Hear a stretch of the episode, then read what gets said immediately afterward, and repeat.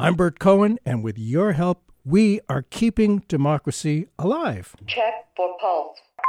Stand clear. Push to shot. America's fascists are those people who think Wall Street comes first and the American people come second. What we've really seen is a financial sector that's gotten out of hand, has much too much of a role in this country. What Putin is trying to do and what Trump is trying to do is undermine faith in our government. An absolute typhoon of terror against African Americans. There's a huge gap between public opinion and public policy that people don't feel that they can do very much. I speak tonight for the dig- dig- dignity of man. Dignity. Democracy is important for dignity, I believe. When we think of the words democracy and tyranny, my sense is we get a somewhat vague good feeling about the word democracy, but a bad and far more vague feeling about the word tyranny. We certainly have positive associations with democracy, but the word tyranny seems somehow frightening, but far more distant, like from the Bible old, like an antiquated word with no relevance to today's world. How much do we really know about the meaning and history of both words? Of course, throughout life, when we take things for granted, that's when our their strength starts to weaken. We like democracy and can't imagine any tyranny as we have understood it. But without a real understanding of the immediacy and importance of clear understanding, our treasured democracy, the strength of a plutocracy in America has increased significantly. Can we have can we have both rule by the wealthiest and democracy? What is it about the word tyranny that seems so unimaginable? In the meantime, without labeling it as such, has tyranny actually started to take hold in America? Once tyranny does crush democracy, can democracy return? To understand these questions and be able to take appropriate corrective action, we must look at the meaning of the two words. As the presidency of Donald Trump continues, there has been a steady slippage away from actual small r Republican government with co equal branches, instead toward ever more centralized and powerful executive rule. In his new book, The DNA of Democracy, author Richard C. Lyons takes a novel look at what defines the differences between democracy and tyranny, from democracy's beginnings to its unique advent in America.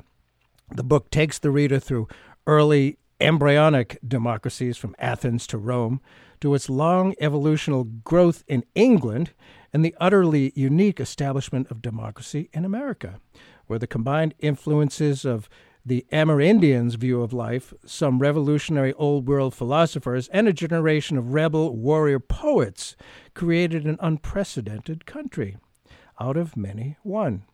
This work expounds on the exploding genius this combination of influences let loose in America. Lyons' book looks at the origins, evolution, and intrinsic nature of democracy and its nuances. And by the end of the DNA of democracy, the author's goal is for readers to better understand the blueprint necessary for successful democratic government. Richard C. Lyons, thanks so much for being with us on Keeping Democracy Alive. It's great to be with you, Bert.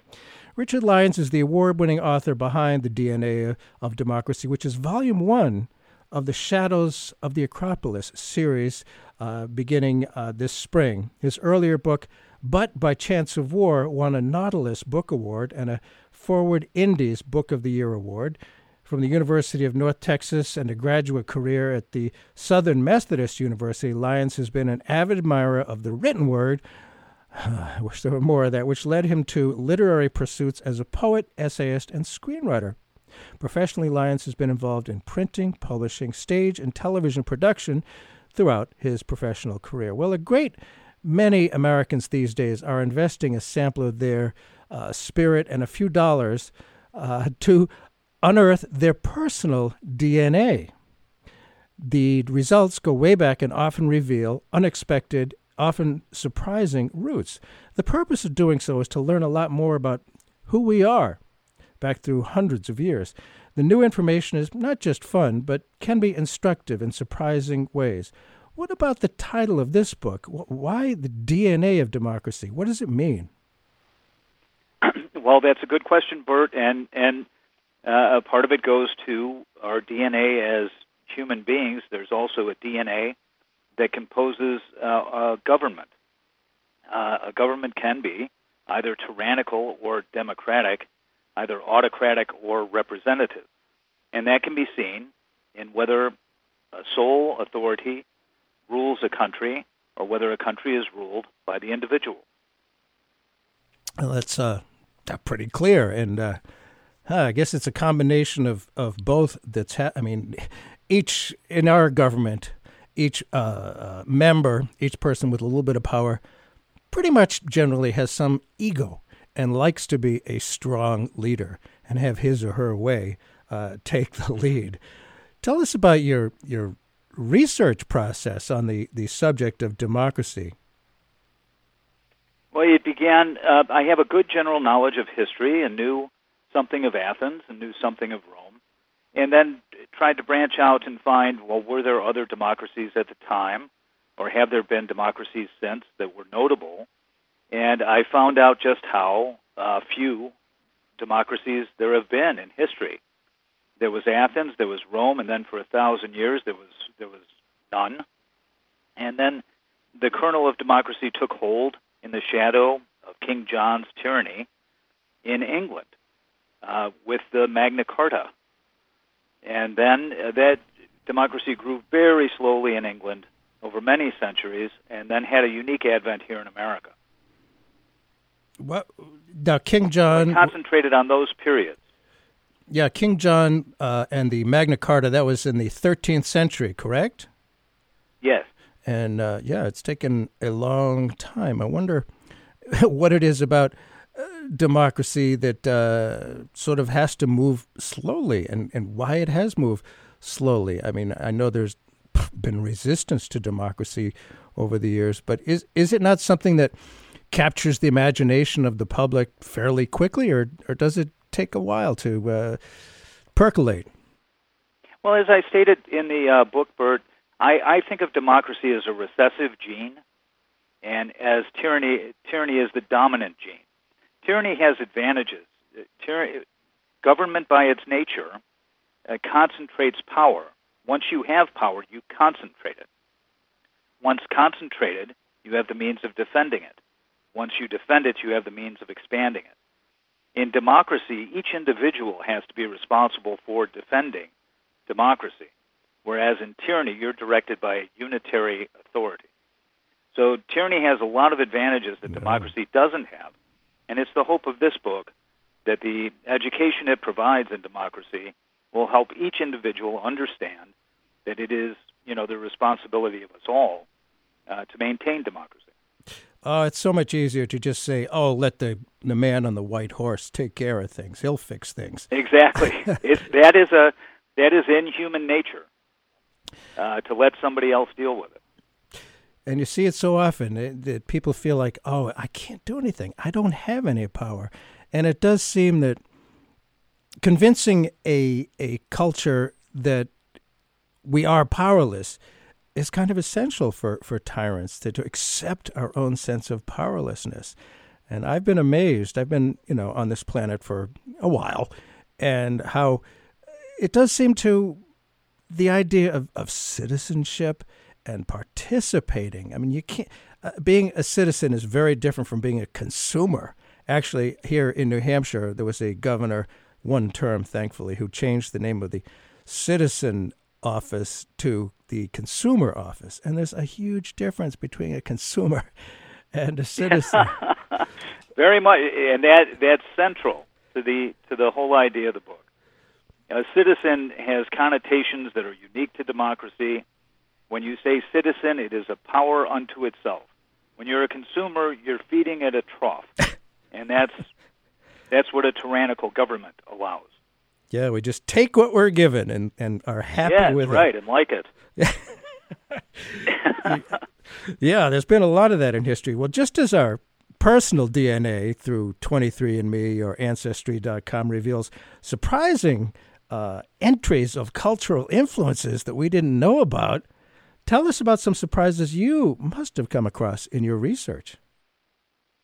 Um, some characteristics that I came across in democracies were uh, just the the nature of rebellion. The births of democracies have always been an answer to extreme tyrannies, and it is it has taken peoples to the to the to their limit of of uh, being able to take any any more lawlessness to stand up collectively and and rebel against a tyranny. I'll give you the example of Isagoras in Greece, and he was he took after uh, a benevolent tyrant of a kind, someone who was generous with the people, and Isagoras decided that half of the half of the property owners and citizens of Athens were no longer citizens, but were cursed, and therefore their properties could be taken, and they could be exiled. And it was in the face of this that the people of Athens created the Athenian democracy. And to do so, they had to uh, invade their own city of Athens and that plateau above, which is which is now the Acropolis. They had to climb that sheer front of a of a plateau and face a never before defeated Spartan army to unseat Isagoras. That was the sort of thing necessary to divest a tyrant. Uh, if we move to England and, and King John, the whole of the barony of England had to rise up until he was left with, I think, seven loyalists out of the whole kingdom. But his tyranny was so extreme, they had to go to that length to get rid of him. Wow. So there is, oddly enough, some violence in this epic story. it does seem to, to be there. Actually, I remember a professor I had back in college who, who defined politics as the economy of violence. You know, and, and you got to climb that up and, and be motivated. Those people of which you spoke were clearly very motivated. If people, you know, are just accepting, I don't have any power, there's nothing I can do, oh, they're all the same, they're all a bunch of liars. Eh, people don't. right people don't take that initiative, and it's it's very and no, and, and I think tyranny can be incremental. Uh-huh. It can be by small steps, and so you hear one bit of news here, and you hear another bit of news there, and you never get a sense of the accumulative force of what's occurring, because it isn't a sudden a sudden overtaking of an overnight uh, idea. It's an incremental, day by day, little by little. Yes, uh, we can see that, like like that old story of the frog in the cold water and the uh, turning the heat up slowly, slowly. I don't know if that's true. Yes, it's, right. It's the story anyway. So you got to jump out of the pot. Yes, you do, and that takes some initiative and some effort. And so many people, you know, are just kept so busy with their their iPhones and things that we oh, you know, we got everything. We we got cars, you know uh, who worries about. Pol- but luckily, there are a few things that are motivating us that affect us all, like climate change and wars and things like that. Uh, and I, you talk about rebellions and how democracy is often, perhaps necessarily, born of rebellion.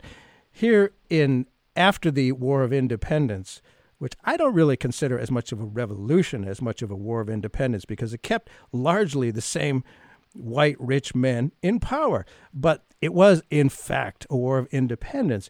And shortly after the War of Independence, the the government that had borrowed money from wealthy people to pay for the war uh, started uh, collecting it from farmers and and uh, working people, and they didn't like that very much. Uh, there was the Shays. Shays Rebellion and the Whiskey Rebellion. What about their gripes and, and, and about how democracy was shaping up? Well, the, the revolution itself was an in answer to uh, the taxation that Britain imposed um, through uh, the stamp tax and, and other taxes. And so the it, it became uh, a ritual in America, early American democracy, to fight back against taxation.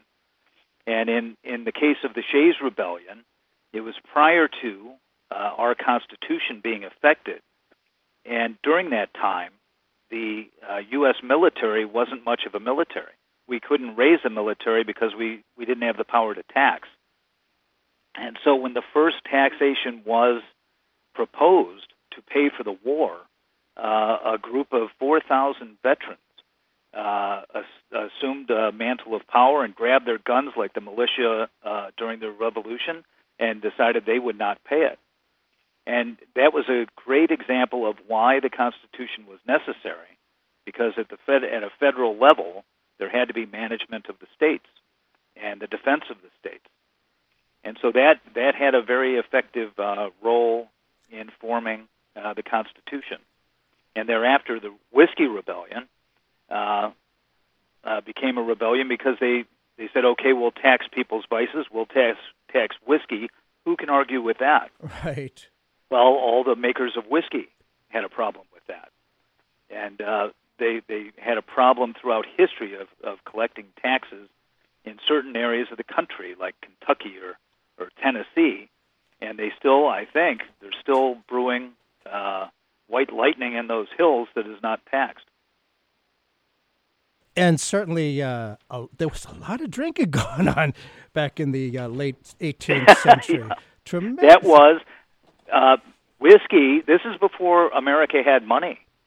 They they didn't have any any minted money, and so whiskey was a form of payment, and so they thought they Yeah. could tax it. Yeah, it wasn't so much about the whiskey. It was about it, it's about taxation, and again, Right. the old phrase uh, "taxation without representation." And uh, so there was some sort of a compromise that was worked out. Neither side. My sense is, I don't know this very well, but my sense is that neither side really prevailed. But there was a compromise, and we've been in. You know, that's part of democracy is a lot of compromise. It seems to me. Yes.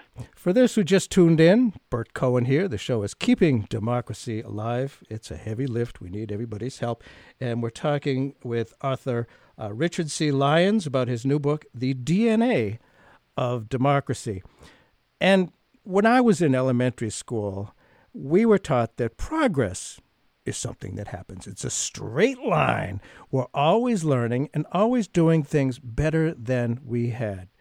The development of democracy in America was, of course, hardly a straight line. There was anything but consensus. Alexander Hamilton, who's suddenly a big superstar again, was very much against democracy. Why? Why did he fight against democracy? What did he fear? And and was he not partially accurate in his concerns? Um, his uh, greatest work was the Federalist Papers, and um, the whole argument of the Federalist Papers is for a strengthened federal government as opposed to state government or local government.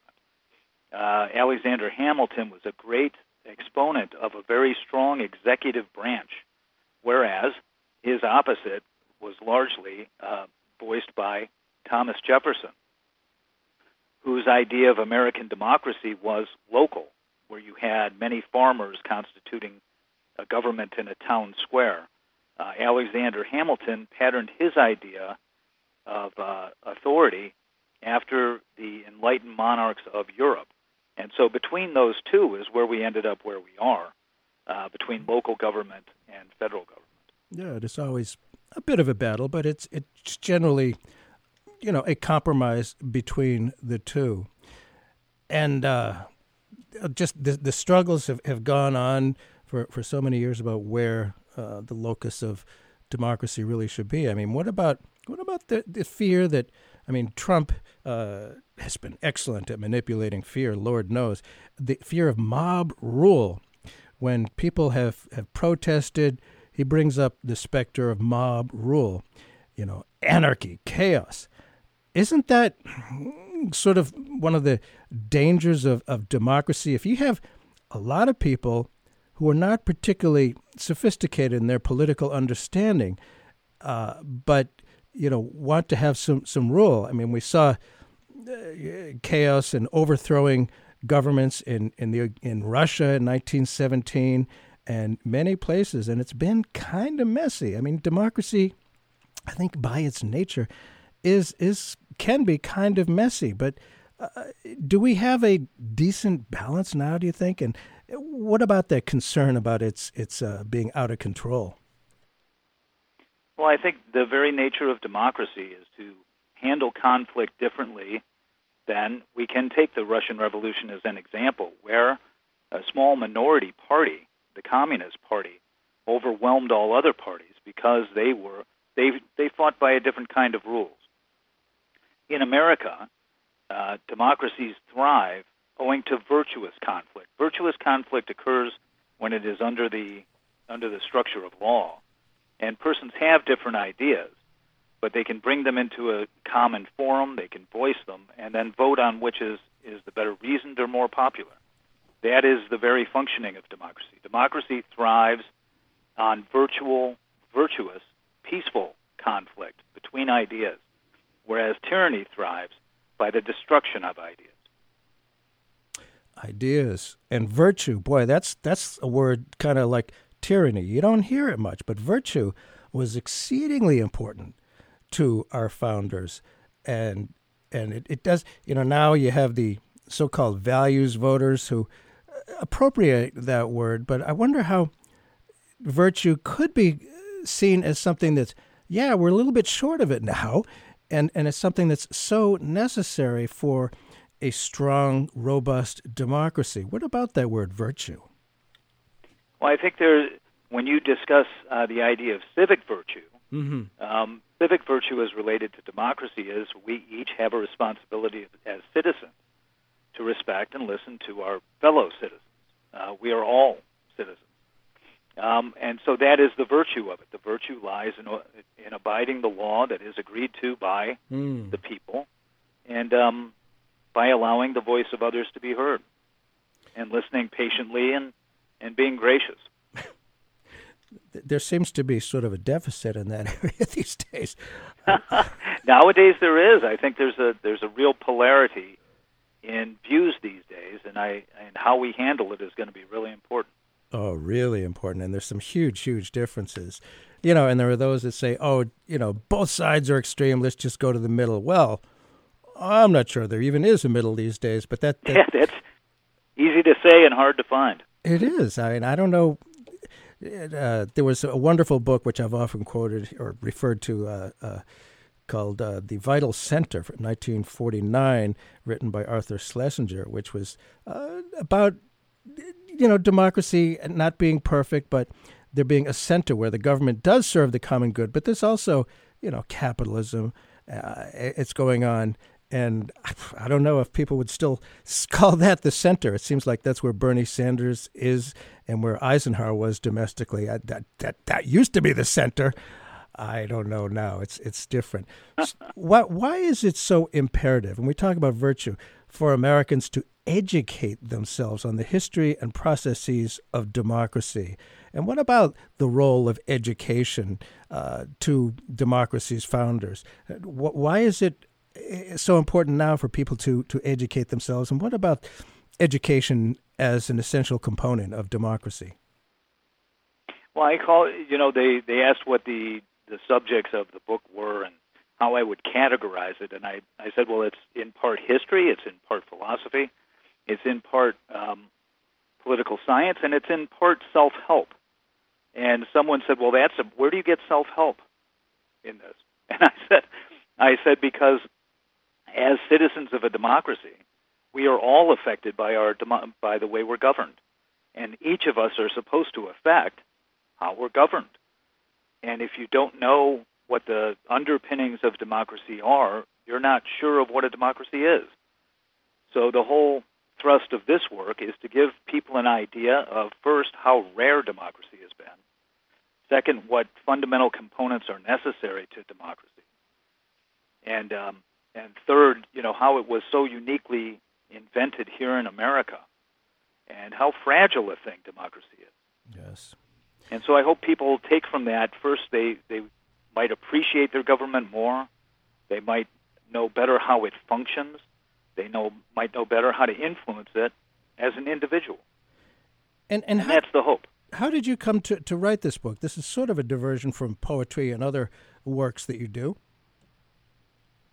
Yes, it is. I just I had noticed I was talking to someone, uh, and the subject was democracy, and I noticed um, and I'm, I will not say who it was, but their education in democracy was a somewhat limited. Uh-huh.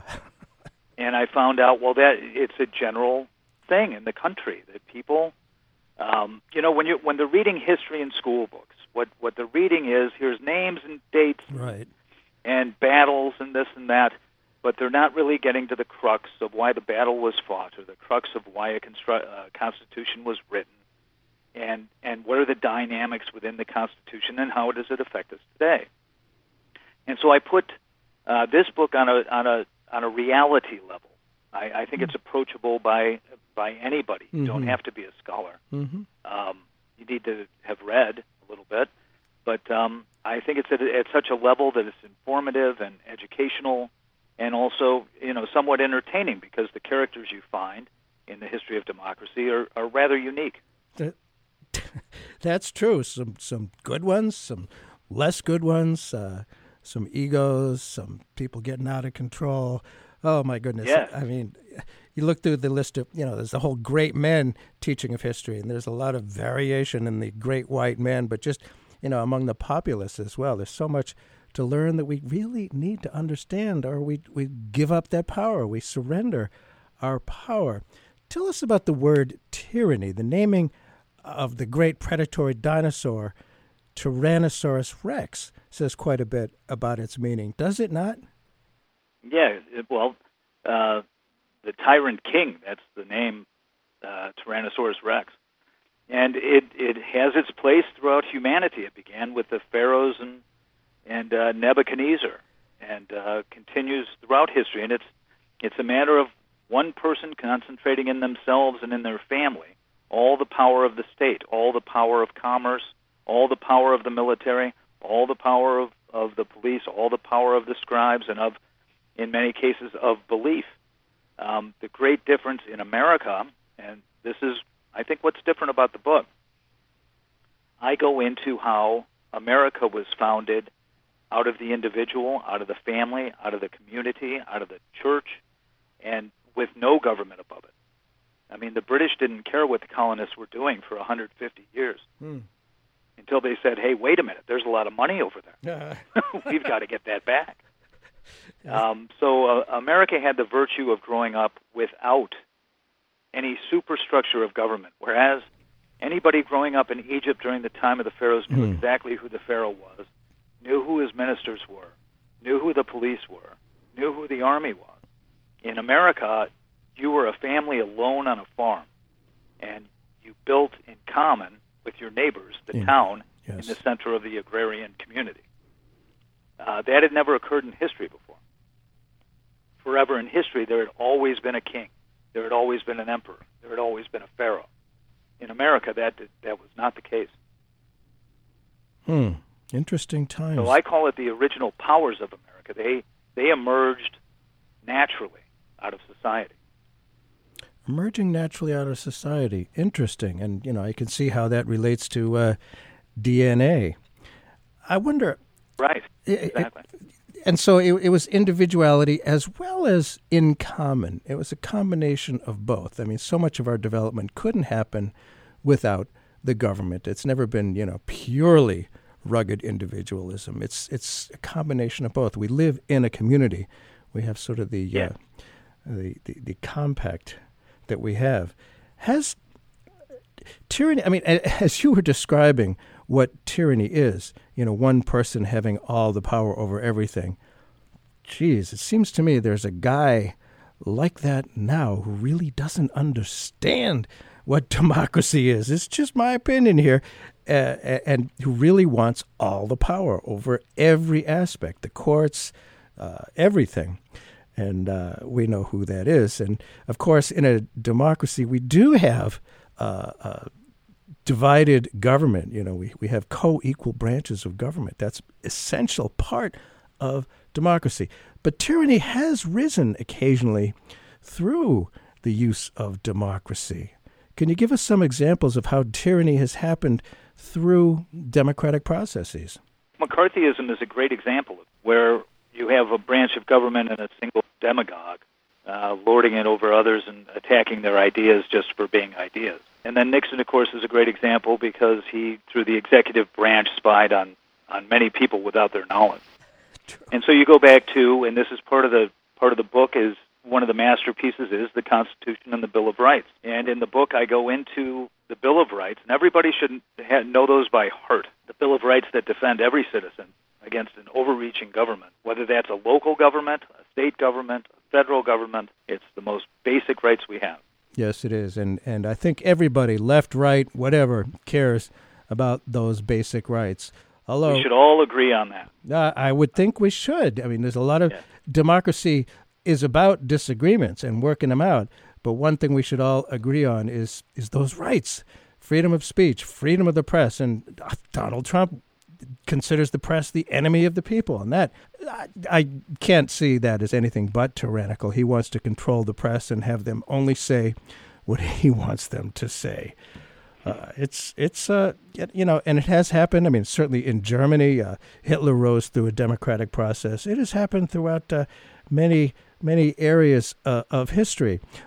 Why should the distinction between democracy and tyranny be philosophically examined and not just simply assumed? Um, I, I think people get it into their heads through you know dem- definitions in Webster, but don't Uh, conceive of the animal working. So I, I think you need to think in terms of if you're looking at tyranny, there are a plenitude of examples in the 20th century, and you named one, Hitler. Another was Mao. Another was Stalin. Another was Mussolini. And you know, it can be argued you, you can find these sorts of people today. But when you think of Mao, you have to think about you know the cultural camps wherein he mm-hmm. imprisoned people until they believed as he believed he would never release them. You have to think of Stalin's five-year plans, which moved vast populations uh, over the whole of Russia and into Siberia. Uh, the torment these people suffered is just unbelievable. But these are the workings of tyranny, and I think you know you have to take it off the page and put it into uh, your imagination of what a tyranny is, what it can do. and a tyranny can be in service openly to uh, an aristocratic elite, or it can be uh, like Stalin claim to be in service of the proletariat. Of course, it wasn't. It was in service. I, I, I say in the intro to the book, um, it there are very few kinds of government. Very few. There's one is the rule of one person through a few over the multitude. The other is the rule of a few through one person over multitudes. Huh. And the other is uh, a free association of people, each individual ruling himself, and and the the society of individuals determining how they will be governed. So it's very different. It's up, it's an upside down. Mm-hmm. Tyranny is the upside down of democracy. And and I, I go for door number three. I like that. That's, Yeah, I definitely. Oh yeah, and you know we've taken it for granted so long. You know, people say, "Oh yeah, it's a democracy." You can't take it for granted. That's when the danger really comes in. And uh, I, I read this quote from from Donald Trump in 2017. Let me tell you, the one that matters is me. I'm the only one that matters because when it comes to it, that's what the policy is going to be. You've seen that. You've seen it strongly. I hadn't heard that quote. Oh yeah, it, it was somebody asked him, "What about these State Department vacancies? All these jobs in the State Department remain vacant." He said, "It doesn't matter. I'm the only one that matters." You know, it, it's it's pretty incredible, and a lot of people like him. A lot of people like him. That's I I, you know, it, it's easier to just say, "Oh, he's a strong man," and there's this you know, throughout Latin America, there's there's been the uh, the caudillo, the strong man, strong leader, and he loves strong leaders. You know, Vlad- Vladimir Putin is a tyrant. Hungary's Viktor Orban, North Korea's Kim Jong Un, Philippines Duterte. My clear sense is that Trump deeply admires these guys and has no understanding of what a Republican government is, nor does he care. Do, we haven't really. d- You have. You must have some sort of a view on this. Do you think he is a kind of a wannabe tyrant? Well, I, I think he's he's had a unique upbringing, and um, you know, as a unitary authority authority in his company, um, and so he, I think that's his background. I don't know that he's done anything. I haven't heard of him putting anybody in prison yet, or or such like that. Well, except for the toddlers at the. Uh, I, I think I think the media would rightly scream if it ever saw it. So well, they have made some noise about caging toddlers and letting them die in prisons down at the at the border, and uh, they've been raising concern about freedom of the press. You know, he, he likes to Yeah. shut shut out uh, the press. Well, that's you know that's good. They you know that's just showing showing um, a rightful Yeah. wakeful.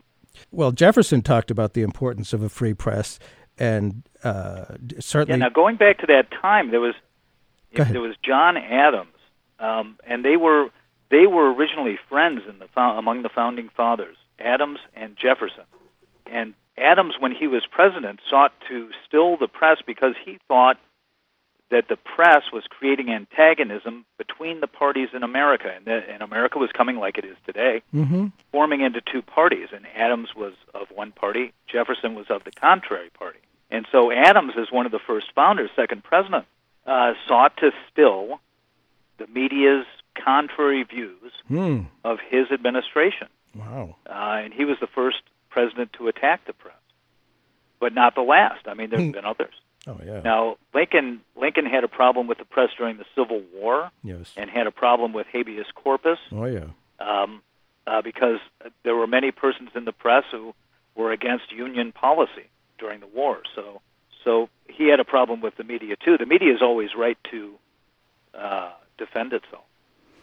And then there's the question of uh, that's coming up. Actually, it's going to be a very, very interesting series, uh, legal stuff relative to Julian Assange.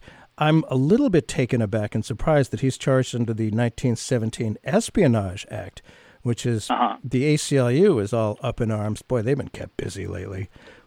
Uh, you know, is he a journalist? Is he? Is, people it seems like a lot of people want the media to behave and my sense is geez part of their role is to be uh, to upset things you know to to reveal things and to to misbehave sometimes it's like part of their role i think and i, w- I wonder about wh- Yeah, I think based based on the facts, correct. on the Yeah. facts, yes.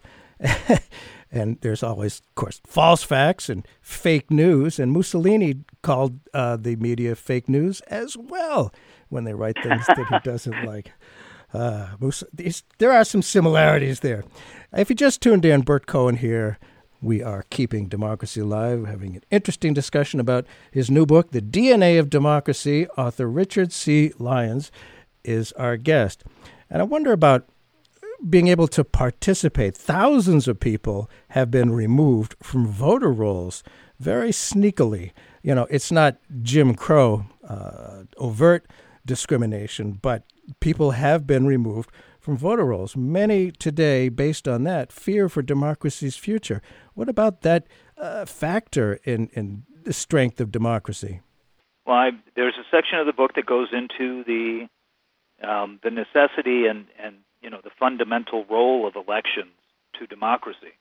It's the only means whereby we have a, a means of um, removing persons, either putting persons in, into a representative position to represent our interests, or to take them out of that position if they're not representing our interests. Now, imagine for a minute there's someone whom you've elected who, instead of representing his constituents, represents himself and his family.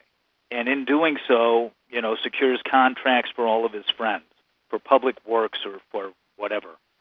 And doing so, you know, takes in the money from their donations and then takes money out of the federal chests and, and makes sure they go to all his friends, rather than representing as a part of his office the constituents who elected him. That's a big problem, and that's someone you would want to get out of office, right? But if you're not, if everybody doesn't participate in the election, Right. if everybody says, as you as you pointed out at the start of the conversation, if they say, ah, hell, it's always going to be the same, getting rid of one person just makes another one come in who's just alike him. hmm Uh, we really need to exercise the vote.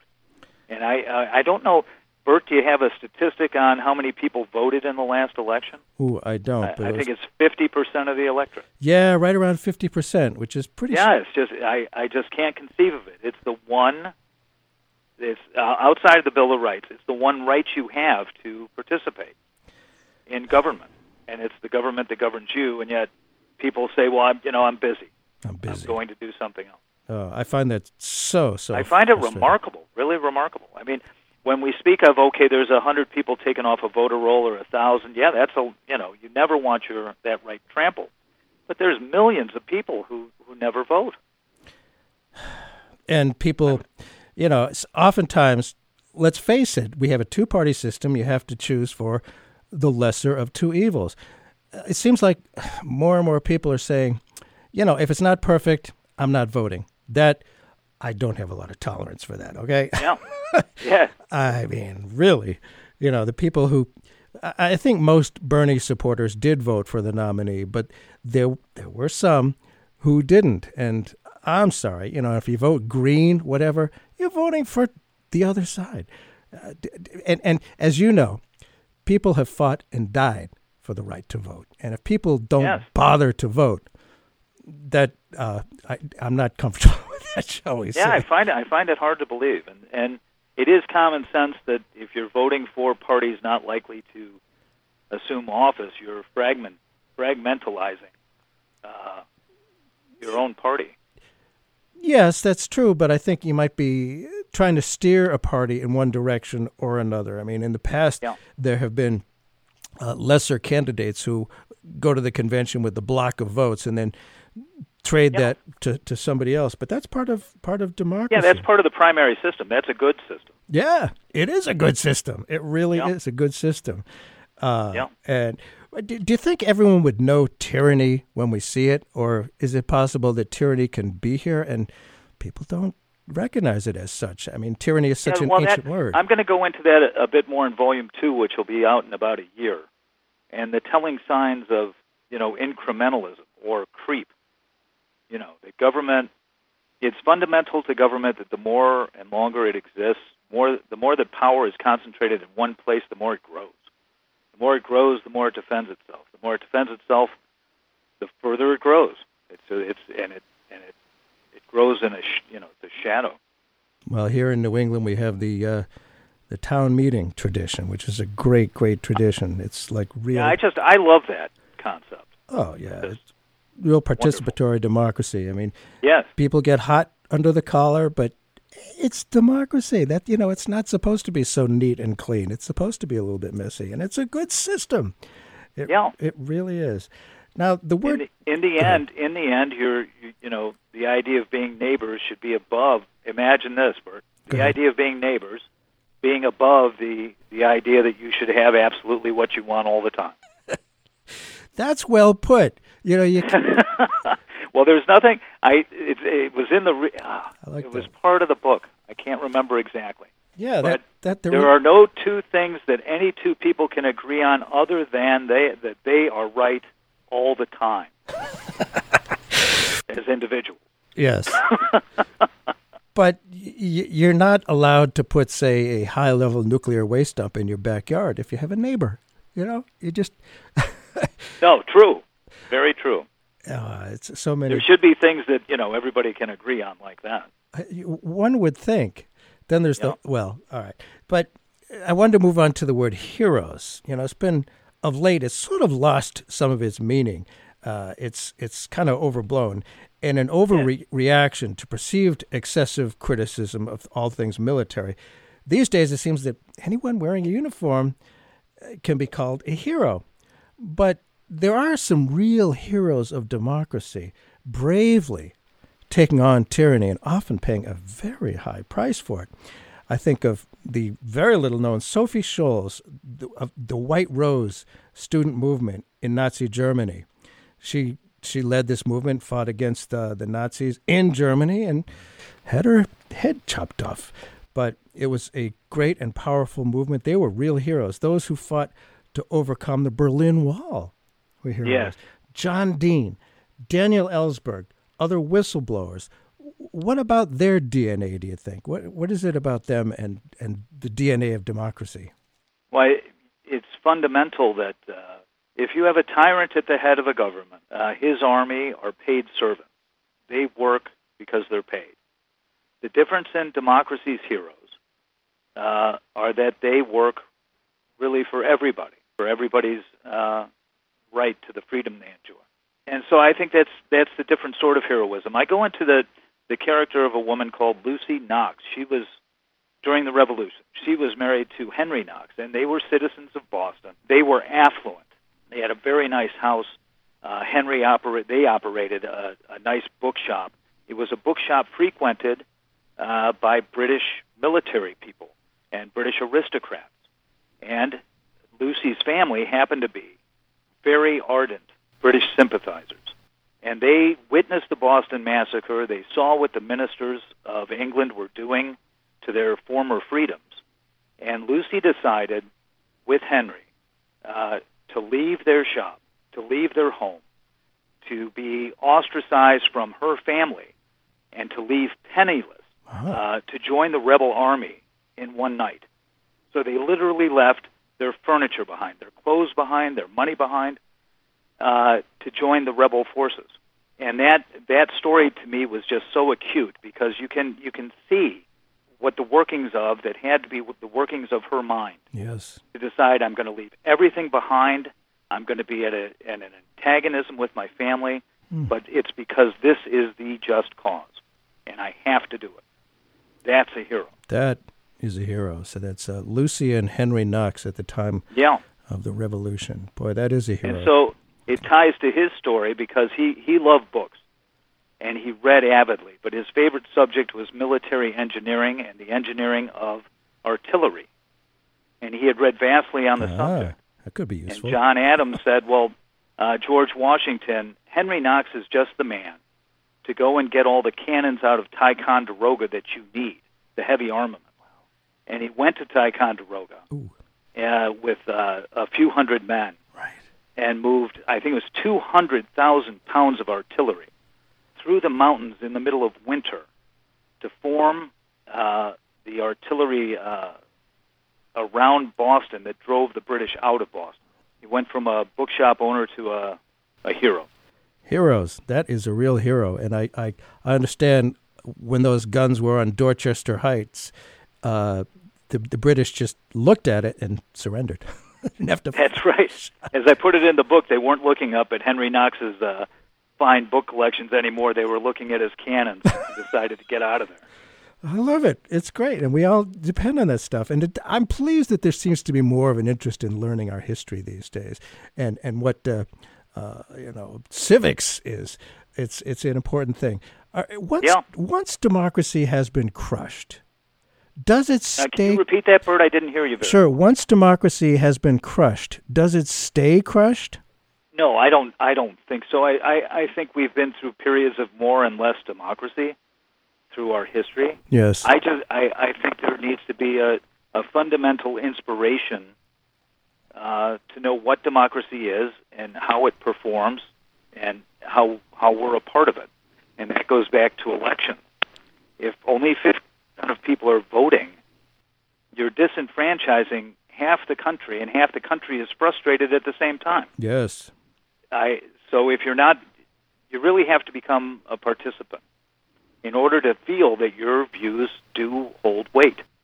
And when people felt like the government or certain parties didn't care to hear from them, that they came across as kind of elitist, I think of the Democratic nominee in 2016. That doesn't work. No, it doesn't. No, it absolutely does not. 'Cause- And I was I was very uh, I was surprised by her. What would you call it? Disdain. yeah, It was it was an open disdain for a lot of the country. And you know, if someone's telling me, Yeah. and you have to put yourself in the position of, you know, who she's talking to, and I am in that. position. I'm a citizen. yeah. So if half the citizens are bad, is that me? it's it was it was very bizarre. and people voted for Trump because they didn't want to be ignored anymore. They, she Yeah. she was doing that. So But her, Go ahead. think of, just do the comparative between Hillary and Bill Clinton. Bill Clinton went out to shake everybody's hand, Everybody's hands. went to every single state. I remember when he and Al Gore dro- rode in that bus all over the country, Yes. and just and just a you know a regular guy. Yeah. And uh, I don't know how it became so, but she was the opposite. well, being in New Hampshire, I got to see you know all the candidates, and when Bill Clinton was at an event, he would talk to you as if you were the only person in the room, Yeah, and somehow Well, that's a that's a gift. Oh my goodness, that was amazing that he did that. Uh, yeah, Hillary Hillary didn't have that. What about the economy? You know, America's government and real national strength was solid in the 1950s. There was a wide and strong middle class, and nowadays pff, there's not much of a middle class. Can there be a real democracy under massive economic inequality such as we have today? How important is economic freedom or, or you know stability to democracy? Yeah, it's hard to you know if you have an idea to build something like Amazon. If Amazon already exists, it's hard to do because those companies of that enormity can really stifle competition, and um, so they keep growing at the expense of uh, of other would-be entrepreneurs. But it, it's in the nature of, of capitalism that there is uh, such growth. Yes, there. But it's a you know another kind of tyranny in the marketplace. Yeah, and uh, but you don't you know as an invest you don't have to invest in Amazon. You disagree with Amazon, don't invest. You don't like them, don't buy their don't use them. But what, that's the that's the other end of democracy. If you don't like somebody's product, you don't like their service, you don't like their personality, don't invest in them. Yeah, you can boot them out. But that's it's the surest way to get rid of them. it is. You know, it, it, back in the, the last Gilded Age, it seems like all the political power was in the hands of a very few. And now, you know, with the one tenth of 1% making out really well, uh, there's virtually no middle class. And I just, I just wonder if democracy can, can survive in that situation. Doesn't, don't we need not only an educated public, but people who have an investment, who who who, who you know feel like they are part of something that's going on that the government is somewhat serving them uh, to have a democracy, and without that, people look to tyranny. Well, that that is, you know, a, a, a vibrant middle class is the best yes. uh, key indicator of health in a democracy, I think, because it means that everybody's on a a level plane, so to speak. Mm-hmm. But my my biggest worry and what what I go into in uh, volume two of the series is the amount of power that uh, the House of Representatives or Congress has offhanded to agencies. The agencies we don't know anybody in these agencies. We don't elect anybody in these agencies, and yet they are massive and determine a lot with regard to our economic life. Wow. Uh, so uh, book two, volume two of the series goes into that. Well, I was going to just next ask about that, but that is that is pretty frightening. That uh, uh, it's kind of we don't see them, Bert. We yeah. don't elect them. They're unanswerable. I mean, if there was somebody who was uh, committing mayhem in one of these agencies, you would never know it that's that's really scary. I know that uh, yeah. you know in the various parts of the, the military budget, you know they're they handed off to all kinds of private things. So there's the base budget, and then there's this sort of secretive budget of quite a few billion dollars. So the DNA of Democracy is the first book in a series. Tell us a little more about the next installment and and uh, your plans for uh, where the DNA goes from here. Um, well, the, the, this first book, The DNA of Democracy, just sets the underpinnings of where democracy came from, why it exists, and what is its structure. So that's the DNA. Um, and then volume two goes into uh, the threats to that DNA and where they're from and what's occurring today. And so I hope uh, it's this first book starts the conversation. And who's the publisher again? Uh, Lilia Creative Resources. Lilia Creative Resources. Well, very interesting conversation. I, I kind of like democracy, and I get the sense you do too. And uh, you know, we need people to participate and, and keep it happening. If if people they can buy your book. I don't know if there's any other uh, ways to read more of your stuff, like on that internet thingy. I have a, a good work I did a, a couple of years ago called "But by the Chance of War." Oh yeah. Uh, something of a hard read. It's poetical, but uh, I think it's a worthy work. And uh, my works are available off the website at lylea.com or over Amazon, Barnes and Nobles, all the usual uh, suspects. The usual suspects.